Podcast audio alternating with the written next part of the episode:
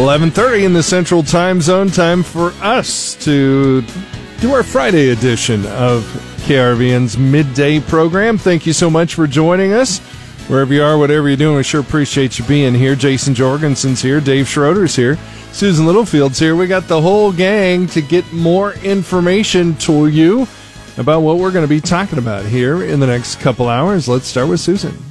Well, thanks, Scott. Here's what's happening on a midday from the farm team. First off, happy Friday, which means we're going to check in weather with Al Dutcher. Many wondering, are we going to break some heat records later today?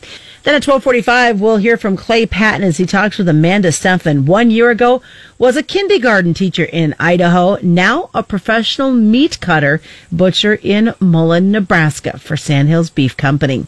And then it continues our FNBO's Fridays in the Field. We find out more on that with Clay Patton. That's a midday on this Friday from the farm team. Thank you very much, Susan. I appreciate it. Jason Jorgensen's in here. I know that you are contractually obligated to talk about uh, the MLB. That uh, you know, it's uh, it is what it is. Are you okay? I mean, you It took a while, um, some tranquilizers and things like that, but I'm good. No, you know what? They uh, they didn't have a pitching staff, and the Dodgers are really, really good. If you need a moment, Dave and I are here for you. Thanks, man. I, I, appreciate you guys. Uh, very, very helpful. Good to have uh, good teammates, but uh, Dodgers move on. Uh, we'll talk uh, high school football. We got a lot wow. going on yes. around here. You know, I remember the day when we used to just do one game a night. Really? That seems like a lifetime ago. Uh, but anyway, uh, we'll have action over on 93.1 The River. Cozad uh, looking to improve to 6 and 1 against Minden. Whippets have not beaten Cozad football since 2004. Is that 10 right? straight for the Haymakers. Now, mm. there was a gap there when they didn't play, when Minden had some pretty good teams and Cozad was down. But yeah, Whippets haven't beaten Cozad in football since 2004. Uh, here on 880 KRVN, Arapahoe will be at home against Bertrand on Cami Country. Should be a good game. I think you'll have a good one in Brady with Overton so. and Brady, the Battle of the Eagles tonight. Yeah. If folks want to check out the Lexington game, you can actually watch that. KNEB.TV. Also, you can listen at KNEB.com as uh, those folks will have that game. And if you are in the Holdrege area, Duster football as Holdrege takes on Broken Bow. That's a that's a lot there on multiple formats. We're we're pretty busy, aren't we? We are. Uh, also, we'll talk about how the state volleyball tournament in Lincoln has now been pushed to a four day event. Uh, they'll split that up with a beginning on Wednesday, November 4th. Okay. All right. Very good. Thank you, Jason. I appreciate it. Let's turn it over to Dave Schroeder. Dave, uh, stocks up today. They are. They're rising as talks appear to be continuing on the start and stop drive on Capitol Hill to deliver more aid to the ailing economy in light of, in light of the uh, pandemic. The S&P 500 right now up 34 points. Uh, and the Dow is up uh, 221 points right now. So uh, we're monitoring that. A spokesman for House Speaker Nancy Pelosi said she and Treasury Secretary Steve Mnuchin uh, spoke late yesterday about the possibility of a comprehensive deal. And you wouldn't have thought that would have happened in the past week because Trump said all talks were going to stop until after the election. Well, we just don't know. All right, very good. Well, let's uh, continue talking with Clay Patton. Thank you, Scott. And big report day out. It is WASDE day, and grains turning sharply higher following that. So, as I'm now talking with Mike Zuzolo, Global Commodity Analytics, Mike, of the report, what is feeding the bull to continue these prices higher? Well, it's almost solely right now, having looked what I've looked at, because there's still a lot to digest on this report, Clay, since we got the grain stocks report and we have to match all that data up and, and the acreage base and everything like that and the yield numbers. But the biggest thing that stands out is the carryover level in soybeans going down to 290 million bushels. That is without a yield decline. Uh, that is with a little over uh, 50 million bushel decline in beginning stocks, and so that's your September report coming through. Um, you do have a smaller harvested acreage number as well, going from 83 million down to 82.3. So USDA chose to take the harvested acres down. I'm guessing because of the derecho issue that we faced. And so that took your production number down along with the old crop stocks. We also saw a, a slight increase, 75 million bushels in exports. That was probably expected, but the end, end result was we went from 460 million bushel carryover down to 290 million. I think the uh, uh, Bloomberg average trade guess was around 360, and I think the trade by getting up to around 1070 before the report was probably pretty close to that Bloomberg estimate. So I think this is where the soybeans uh, did see the bull get fed. Corn, however, staying at that 2.16 uh, billion bushel carryover level, right with what the trade was probably pricing in. And the wheat, it also came in probably second in terms of getting fed by the bull. We saw the yield actually decline by USDA. Uh, beginning stocks dropped as a result of those September crop uh, uh, stocks projections. So we're down to a sub 900 million bushel carryover. All of this in the midst of the outside markets really lighting up on talk that a fiscal stimulus bill is going to get done today as well. We're looking at all this. Earlier in the week, we were talking about wheat being that leader to the top side and was impressive to see wheat. That was kind of helping the corn and beans now with really the bull being fed most in that soybean complex with those impressive stock numbers. Can soybeans alone help lead this market up if it starts to lose the support of corn and wheat? I don't think it can without the wheat's help because we did have some of this dialed in, I feel as though, Clay, with the simple fact that the soybean yield expectations were probably going down. We didn't get that. We knew the harvested acres may be touched, and we, I think, certainly knew the stocks report was going to show us a, a lower beginning stocks number. So I don't know if we have to really uh, address that because the dollar is making new lows, making new weekly lows. In fact, the gold shooting higher, and the crude oil's now turned positive. So again, this fiscal stimulus bill seems to be doing the trick in terms of helping the gold and the dollar support the wheat, and therefore the beans are supported. Not seeing a lot of uh, fireworks over in the livestock side. Anything in the WASDE that really stood out to you to maybe give some fundamental support to live cattle or lean hogs? Haven't really gone through the uh, WASDE for the livestock yet at this point, but I would say the biggest thing that we've seen in price reaction is that with the wheat and the beans going higher, the corn has not at all backed off. Still up almost eight, nine cents on the day. This, I think, reignited the corn feeder spread. Feeders have been able to make some new lows as a result. And again, if you'd like Mike's analysis of the WASDE report, he's already sent a flash report giving you the first initial reactions of what happened. But once he goes through it and he goes through and he looks through all the specific data, you can be some of the first to receive that report. You do that by going to globalcomresearch.com and signing up for that two week free trial of Mike's newsletter and in depth analysis and analytical reports like for the WASDE. Do remember though, trading futures and options involves risk of loss and may not be suitable for all investors. Consider these risks before investing. Mike Zuzolo, Global Commodity Analytics.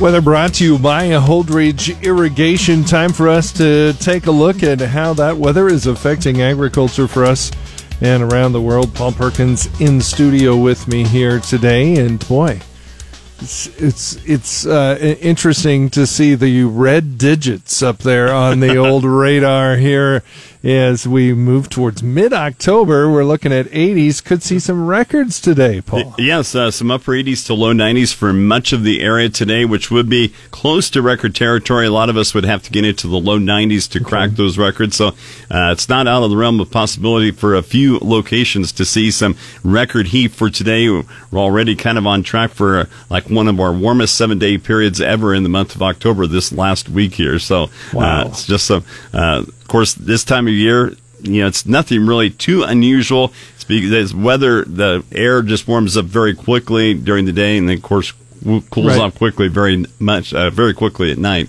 Kind of like what they always have in the Nebraska Panhandle, where a lot of people don't even have air conditioners. Well, there you go. I guess that's true. But again, I, I still, I'm still a proponent of uh, changing the name of this season to layers because you've got to dress in layers because you just never know what's going to happen. So. Exactly.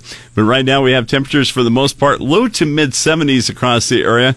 We have had some upper 60s uh, still prevalent from about Bow and Ord into portions of southwest Nebraska, but a lot of locations into the west from Ogallala into northwest Kansas and northeast Colorado already seeing those temperatures warm into the low 80s, and that's thanks to some westerly downslope winds helping to warm things up there. We will see a wind shift to the north today, to the northwest actually, as a trough of low pressure moves through, but for the time being, we're underneath the dome of high pressure and near record highs into the upper 80s to low 90s once again expected for today.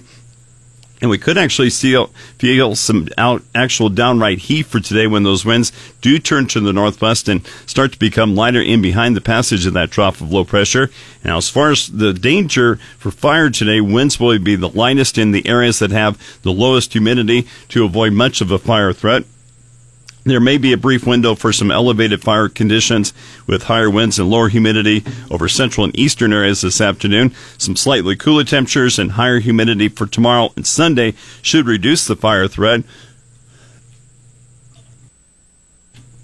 The higher chances for critical fire weather conditions tomorrow look to be over northwest Kansas, northeast Colorado, and from Ogallala into the Panhandle, where there is a fire weather watch. Now, the weekend not expect to be as warm, but it will still be about 15 degrees above average for this time of year. That's after a weak cold front drops south for tonight. A stronger cold front with the punch of some gusty northwest winds Sunday night, along with our first chance for some rain and thunderstorms in quite a while. The forecast models, though, continue to be pretty spotty in coverage on the rain amounts and the coverage. The locations that do get some rain with that system look to be only likely to be get a quarter of an inch of moisture. In behind that front, our temperatures will be near seasonal for Monday and Tuesday before we do see a brief spike into the 70s and near 80 on Wednesday. Another cold front will drop those temperatures to slightly cooler than usual on Thursday. And by late next week, it should be cool enough for some frosty mornings for Friday through the weekend and some freezing temperatures also a possibility. Temperatures look to fluctuate quite a bit in the long term forecast. We'll see that brief jump to above normal temperatures the middle of next week before it turns seasonal to slightly cooler than normal for late next week through October 22nd. The main brunt of the coolest air will be off to our east. Mainly dry weather will keep the harvest going. Below normal rainfall very likely for Wednesday through the 22nd for Nebraska, Kansas, and the central U.S. Key weather factors driving market trade include improving chances for the late starting rainy season in central Brazil and continued dry conditions in primary wheat areas. Hurricane Delta will make landfall later today along the Louisiana coast, just miles from where Category 4 Hurricane Laura struck in late August. Hurricane Delta on track to bring heavy rain to crop areas of the Delta in the next five days, causing flooding and extensive harvest disruption with damage to cotton and soybeans likely. In the Midwest, this weekend's dry weather will continue to favor row crop harvest. Late in the weekend and early next week, light rain in advance of a cold front will spread from the upper Midwest into the Northeast. Now, the southern plains will be dry and warm, very warm over the next t- couple of weeks with soil moisture for wheat on the decline. Russian wheat areas will have more dryness through the next week. The loss of winter wheat acreage is expected due to drought, unfavorable conditions for seeding, and establishing winter wheat in Russia. For central Brazil, increasing rain chances over the next seven days may be a sign of the start of the rainy season and encourage active soybean planting. This year's rainy season more than two weeks late. Hmm. All right. Well, our rainy season's been pretty late too, for that matter. Exactly. It's been very quiet for rainy season around here lately hot, uh, dry, and then a moment where it might rain, spit on us a little bit, and then back to dry and warm. Exactly. Yeah, it's looking uh, very likely that we'll see below normal rainfall uh, for in the long term forecast and over the next seven days. And uh, that chance for rain on Sunday night looks to be very brief and very spotty in coverage. And yeah, if you get a quarter of an inch of rain, count yourself lucky. Okay. All right. Well, thank you, Paul. I appreciate it, I guess. Uh, where do you go to check in on your weather? Weather page, krvn.com.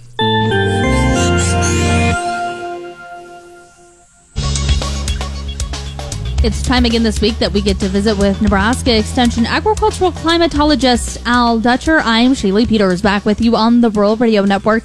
And Al, over the past week, we have continued with the warm and dry weather for our harvesters and to the point of being too dry for some of our uh, winter wheat planters. Will that continue as we head into this weekend and next week? Well, we do have a few days of this drying weather before we see a chance for precipitation, and I guess the uncertainty is, is how much will we receive. The GFS model has backed off somewhat in the amount of precipitation associated with the trough that's expected to move out into the region as we get into Sunday afternoon and then carrying on through Monday morning.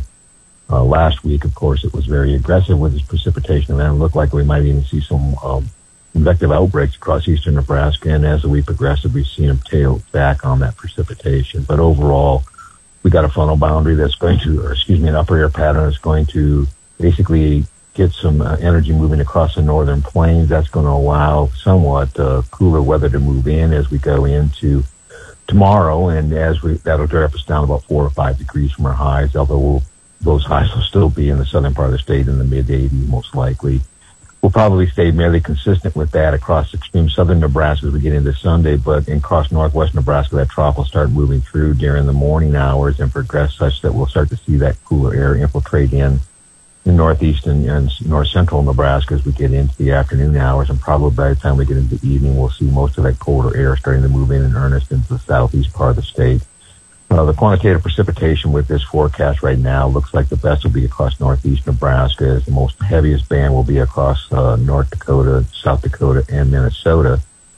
Quarter inch to maybe a half an inch if we can get some thunderstorm development, but most likely we're looking at a very light precipitation event unless this thing slows down. And at this time, it doesn't look like it's going to. So that's going to bring in that cooler air as we go into Monday. We're going to drop our temperatures back into the 60s, and we should see a rebound for at least a couple days, Monday, or excuse me, Tuesday and Wednesday, as we see a temporary ridging pattern starting to break back into the region. That'll bring us back up into the 70s to the possibly the lower 80s we get into western Nebraska.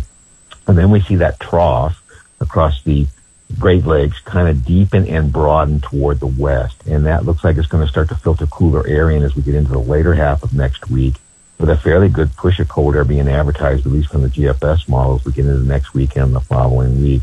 So if that does come to fruition, then most areas that have not had their hard freeze will likely see that with this event if it continues at its general pace. One thing we'll watch for is to see whether or not that cold air spreads far enough back toward the Rocky Mountains that we can get some piece of energy along the front range of the Rocky Mountains to slide on the backside of that trough and maybe generate some upslope precipitation. But after that, it looks like the ridge starts to return back into the region. We go into a warm pattern. Although from the GFS model standpoint, they are trying to bring another trough in as we get into the 23rd to the 25th of the month. And at the same time, some tropical energy gets drawn in across the southern stream. And if those two can merge up, then as we get toward the end of the month, we need to really pay attention to this trough to see if it does indeed strengthen and deepen down into the lower Great Basin. And if that happens, then we'll probably see a fairly decent precipitation event developing somewhere within the plains region we get toward the end of the month. And at this time of the year, when we say fairly decent, we start to look out for cold air coming in from Canada and, of course, those early fall snowstorms up in the northwestern plains region. Thanks so much, Nebraska Extension agricultural climatologist Al Dutcher. You're listening to the Rural Radio Network. It is time for midday sports, sponsored by Arrow Seed Company. Jason Jorgensen stepping in and well, Jason, we have some uh, changes coming up for the NSAA State Volleyball Championships. Yeah, they're going to make this a uh, four day event now. All matches and all classes will be played at Pinnacle Bank Arena.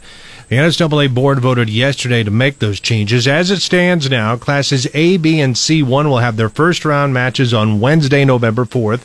Classes C2, D1, and D2 will follow up on the 5th. All semifinals will now be played Friday, November 6th, with finals being played on November 7th. Uh, our old buddy Stu Pospisil from the Omaha World Herald, he's kind of been you know, pushing this wagon for quite a while, saying that state games don't deserve to be played in high school venues in Lincoln. Maybe this is one of the good things to come out of the pandemic. I don't see a downside for them moving all the games and matches to Pinnacle Bank Arena. We know it works because they do that pretty much Friday and Saturday anyway. They split it up down the middle, and you can easily do it. Personally, I'm in all favor for this. Uh, you know, I'm not going to miss those uh, Lincoln East uh, uh broadcasts. Lincoln High. Yeah. So this this is going to be good, and they have the room to do it. So why not? And they need to do it. It'll spread people out with sure. social distancing yep. and all that. I, I, bet they do the same thing with state wrestling coming up in Omaha in March. They'll mm-hmm. add a date to that too, but we'll see. High school football tonight. Cozad aims to improve to six and one as the Haymakers travel to Minden. Head coach Brian Cargill has really liked how his bunch has come together. Right at this moment, uh, you know, the one thing I'd say about these kids is they've fully bought in uh, to everything that we sold them in. Uh, you know, and that's hard in this day and age to get. And these kids to understand, you know, we don't have a lot of all stars. We have kids that are just good hard workers, good football players, and they work together well. Minden's two and three and coming off a surprisingly easy 39 nothing win over Holdrege. Haymakers have owned this series. They've won 10 in a row. Minden has not beaten Cozad in football since 2004. Kickoff is set for 7. We'll have it for you on 93.1 The River here on 880 KRVN. Tyler, I think you'll have a good one for Trent and Arapahoe. I think so. Both teams love to run the football, so it's going to be uh, old school kind of football, eight man football. Excited for it. Yeah, Cami Country tonight. Overton travels to Brady. Now you can catch the Lexington and Scottsbluff game. You can actually watch that on kneb.tv or you can listen at kneb.com and in the Holdrege area on KUVR. Holdrege will take on Broken Bow.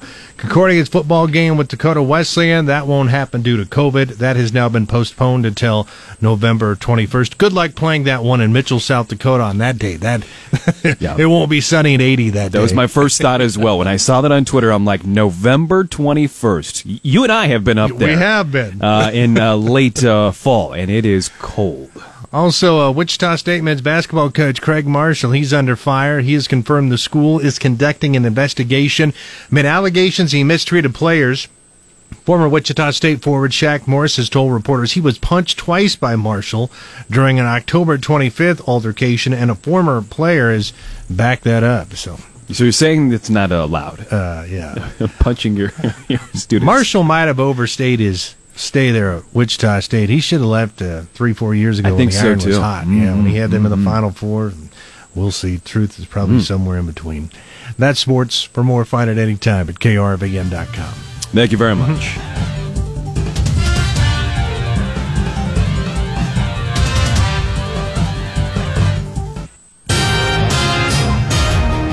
Woman involved in a relationship with Bailey Boswell and Aubrey Trail around the time that Boswell and Trail is alleged to have killed Sydney Loofe.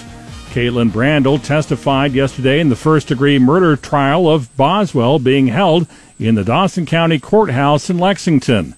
After spending a couple of days at Boswell and Trail's Wilber apartment, Brandel said Boswell took her home to Lincoln on the morning of November 14, 2017. Nebraska Assistant Attorney General Sandra Allen questioned Brandel on the stand.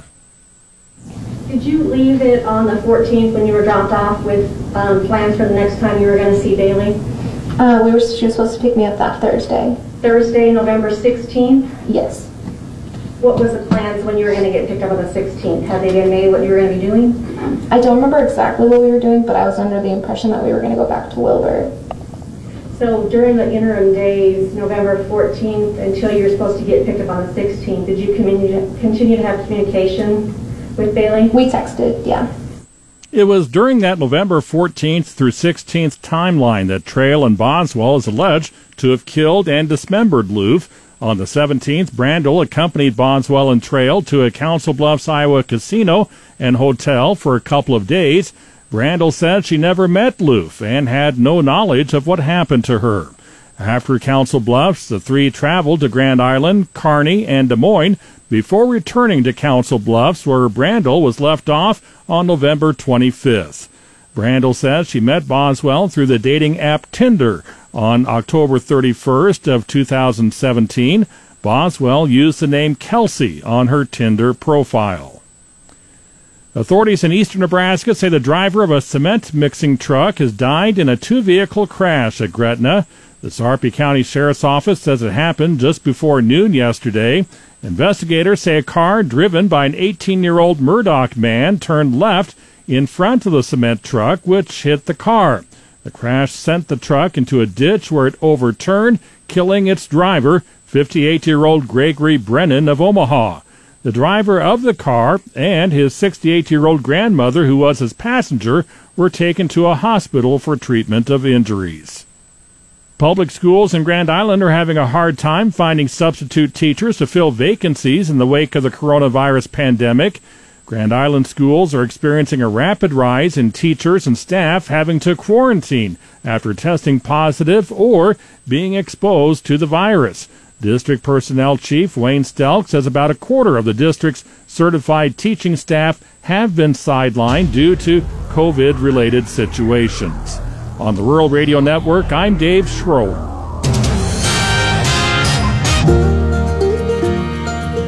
The story of how a young lady went from kindergarten teacher to a professional meat cutter, and how it's helped tell the story of agriculture. On the Rural Radio Network, I'm Clay Patton. Teaching and agriculture may be two of the most noble professions anyone can undertake, and Amanda Stefan has taken on both careers. Stefan works for the Sandhills Beef Company in Mullen, Nebraska. If that name sounds familiar, you may remember a conversation I had with the owner of Sandhills Beef Company, Jacob Wingbaugh, on consumer choice back in early spring. Now let's get back to an amazing story at hand, and that's the per. Now let's get back to the amazing story at hand, and the best person to tell it is Amanda herself. So as we start our conversation, Amanda, tell us how you made the leap from teacher to meat cutter. I'll confess that I hadn't planned on a career change and I hadn't researched a, a, career change in meat processing. The reason that this all came about is because Jacob Wingbach is a friend. We knew each other back in Annapolis. Um, we were classmates at the Naval Academy, and that's how we knew each other. And just because of social media, because we have that available to us now, we reconnected recently and we started sharing stories back and forth. I was in Idaho teaching, and I was teaching at a public charter school, a, a Waldorf inspired public charter school, and he was running his company, and, and we were just exchanging stories, like stories, um, going through some similar experiences. I listened. I ne- it never even was a thought in my mind that I wanted to go and cut meat and, and learn the art of butchery until this past April when the, fir- the first light bulb went off. Like, huh, I wonder if I could do this. All last fall and winter, he shared stories about his company and about the employees that he had, which I think he had three employees about this time last year, three or four. And he just, he would tell me about his workday and what he was doing. And, and it was so, it was very hard for me to picture what it looked like, what, what that lifestyle looked like. I was in the kindergarten classroom, my own class, and living my life and, and over in Idaho. And because of the craziness in the world and then the coronavirus, everything all at once just kind of struck. Last March, I found myself homebound, teaching virtually as a kindergarten teacher. My heart was breaking because of it. Um, I, I, it was extremely difficult. And chatting with him, his business took off as a result of the coronavirus. And following him on social media, I saw some of the, advertisements he posted for hiring and, and looking for folks to come work for him because his business took off. It was probably about April that thought dawned on me. I could go and do this. I really could just go and do this. And and I remember the phone conversation. I I kind of like, what do you think about this idea? What if I came out and worked for you? Your advertisement. You're looking for some motivated individuals. I'm homebound now. I can finish teaching virtually, and I would love to have this adventure. So it started as a commitment for the summer um, as a teacher to come out and work at his meat processing plant and and have this adventure with my family, and it turned into something much more than that, which that's where I am right now. I'm not in the classroom. I, I chose that intentionally, and I'm I'm working at Sandhills Beef Company. So that's the story. Amanda, I think out of anyone in the world, you may have the most unique story about seeing and working in a very important part of the agriculture industry.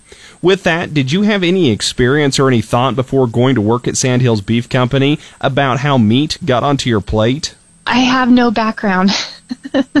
that's that's part of the craziness of this story. I have no background in this other than what I learned over this past year in listening to our conversations. And because of that, because it interested me, just reading articles as they came up, reading what was going on in the world, and then seeing what happened when the pandemic hit and what happened at the grocery stores and the, the shelves, not only in the meat department and with the whole toilet paper fiasco, but just seeing humanity's response to what was going on around the world. Like it, it kind of blew my mind. So this is completely new to me. The only even remotely relevant experience I've had is that my my family we raised our kids and we hunted, harvested animals in Idaho to fill our freezer. So as a family, we processed our own animals, very very small scale.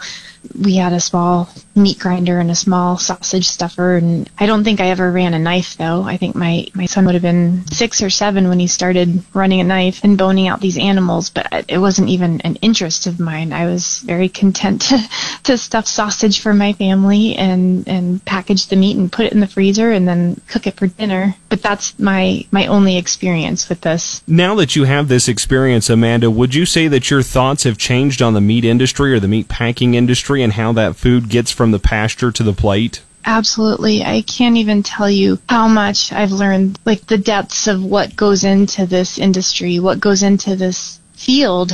With all my heart, I, it, my, I, I, it's changed me as a person and how I, I view the industry, how I view my food selections. I see now or maybe the, the better term would be I'm more awake to what goes into it. Circle of, of bringing in the animals and, and starting with what the ranchers bring to us and then the finished product, which it goes back out to folks who are going to have beautiful meals that are packaged. And then, so that leaves a whole lot of space in between the animals, the beef showing up to our plant and as a team, harvesting them, processing them, wrapping them, and then they go to the customers.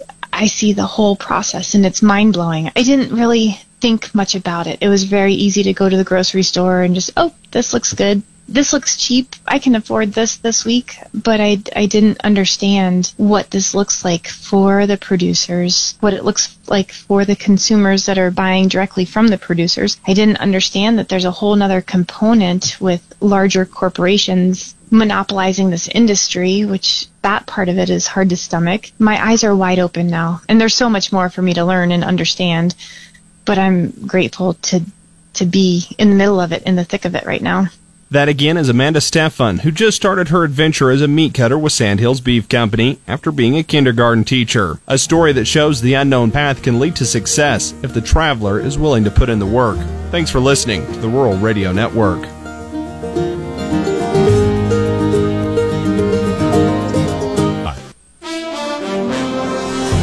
Time for the midday business report, and our own Dave Schroeder has now stepped in. And well, stocks they uh, they're up a little bit, a little green, but they seem mixed. It seems like. Yes, they are higher generally, on, as talks appear to be continuing in the start and stop drive on Capitol Hill to deliver more aid to the ailing economy.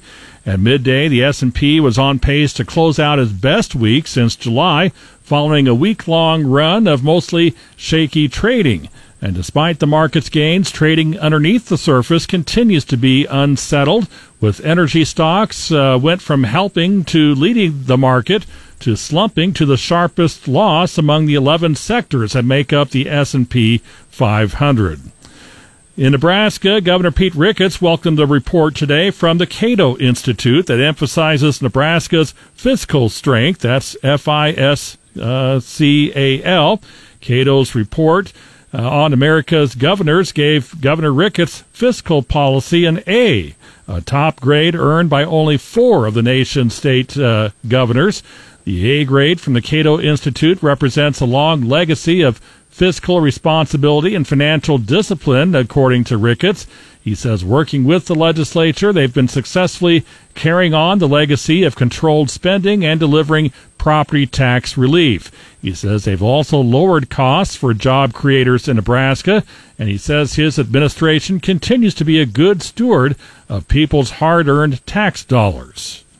President Donald Trump's most powerful GOP ally in the Senate says, says Congress is Unlikely, though, to deliver another big COVID 19 relief bill before the election. Majority Leader Mitch McConnell says he doesn't see a deal coming together soon because the participants in the negotiations are elbowing for political advantage. And that's a check of the business report today. I'm Dave Schroeder. Thank you very much, Dave.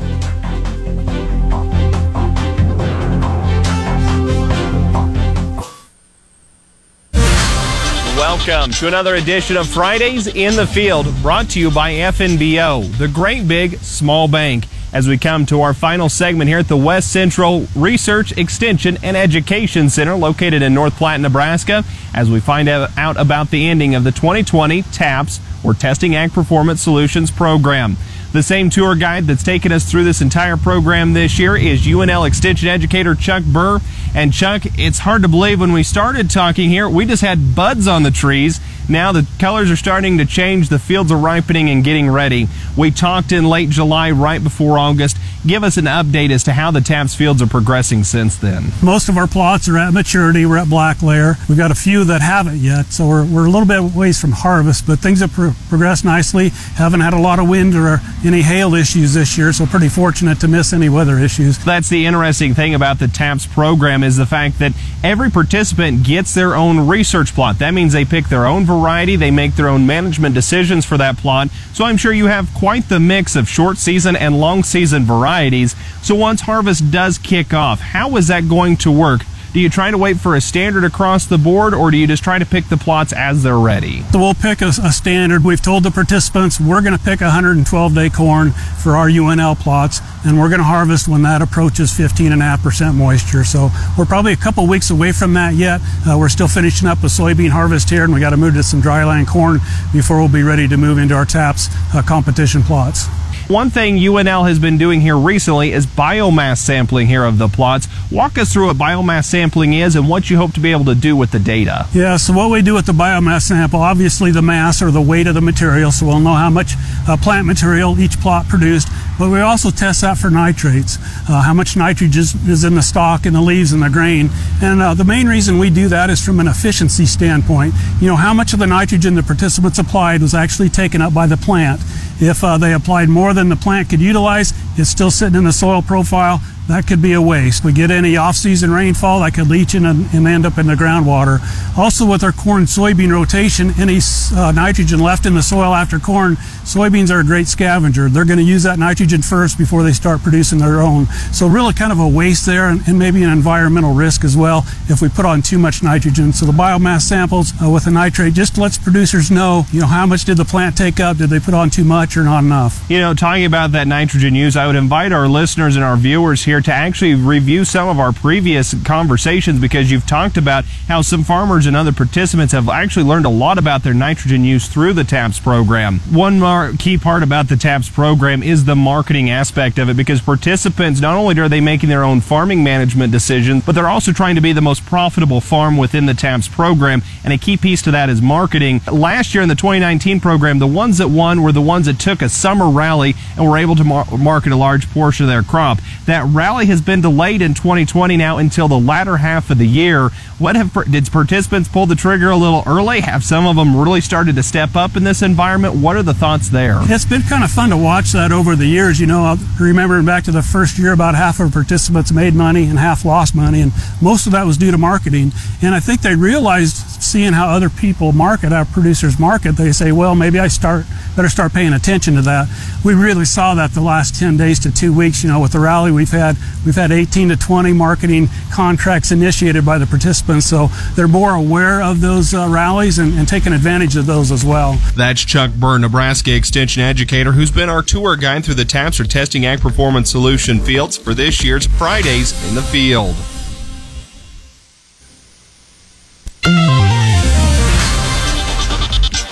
Afternoon as we take a look at the closing grain futures. I'm Susan Littlefield on the Rural Radio Network. John Payne joins us. He is Senior Marketing Analyst with the Daniels Ag Marketing in Chicago and publisher of the newsletter This Week in Grain. WASDE report came out today, John. Obviously seeing some definite higher numbers in the soybeans. What's your take on the report? Very bullish on the bean side. Corn, you know, I'll give you give you we're at two billion now, so the market certainly has a I guess a reason to price be priced where it is. Um, but the bean numbers are are tremendously tight now, and we've gone from very very loose, you know, a year ago where we had a near billion bushel carryover with stocks use like 25 percent, and now you're going to be sub 10 percent, all within the same calendar year, and it's just that's something you don't see in a year where you have yield as good as it is. Um, so it's an interesting dynamic that we really have here. Um, you know, folks are asking me kind of what to do with soybeans. I know you've got a lot of folks who have to come to that decision here. I think it's a heck of a lot easier to sell them now than to put them in the bin uh, and wait for a rally. So my thought would be, I got this from one of my buddies out in Columbus, Nebraska, actually come up with it, so I want to credit him. to just dump the beans here on the cash market and then look to re-own the July. The July's at about a 20, 25 cent carry, or inverse rather, so you're going to get a little cheaper price.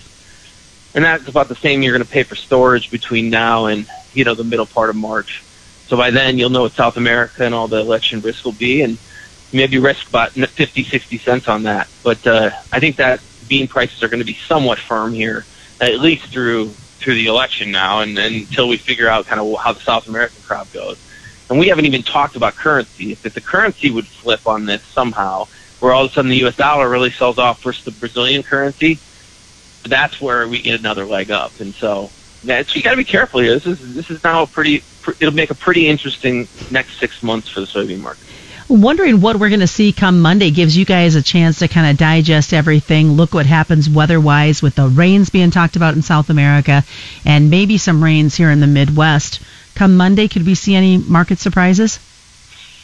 I think corn is the one. I mean, I just I, if you listen to me every day, you know, I mean, you probably hate me now on the corn side. I just haven't been impressed. I, I you know, I mean, the ethanol story. They knocked off another 25 or 50 million million bushels, so it's small, but they're going to continue to come out. And I think the problem is, you, the higher you trade, the higher you're going to see the market, the, the rate of of kind of rationing that's going to come in here, at least in the shorter run.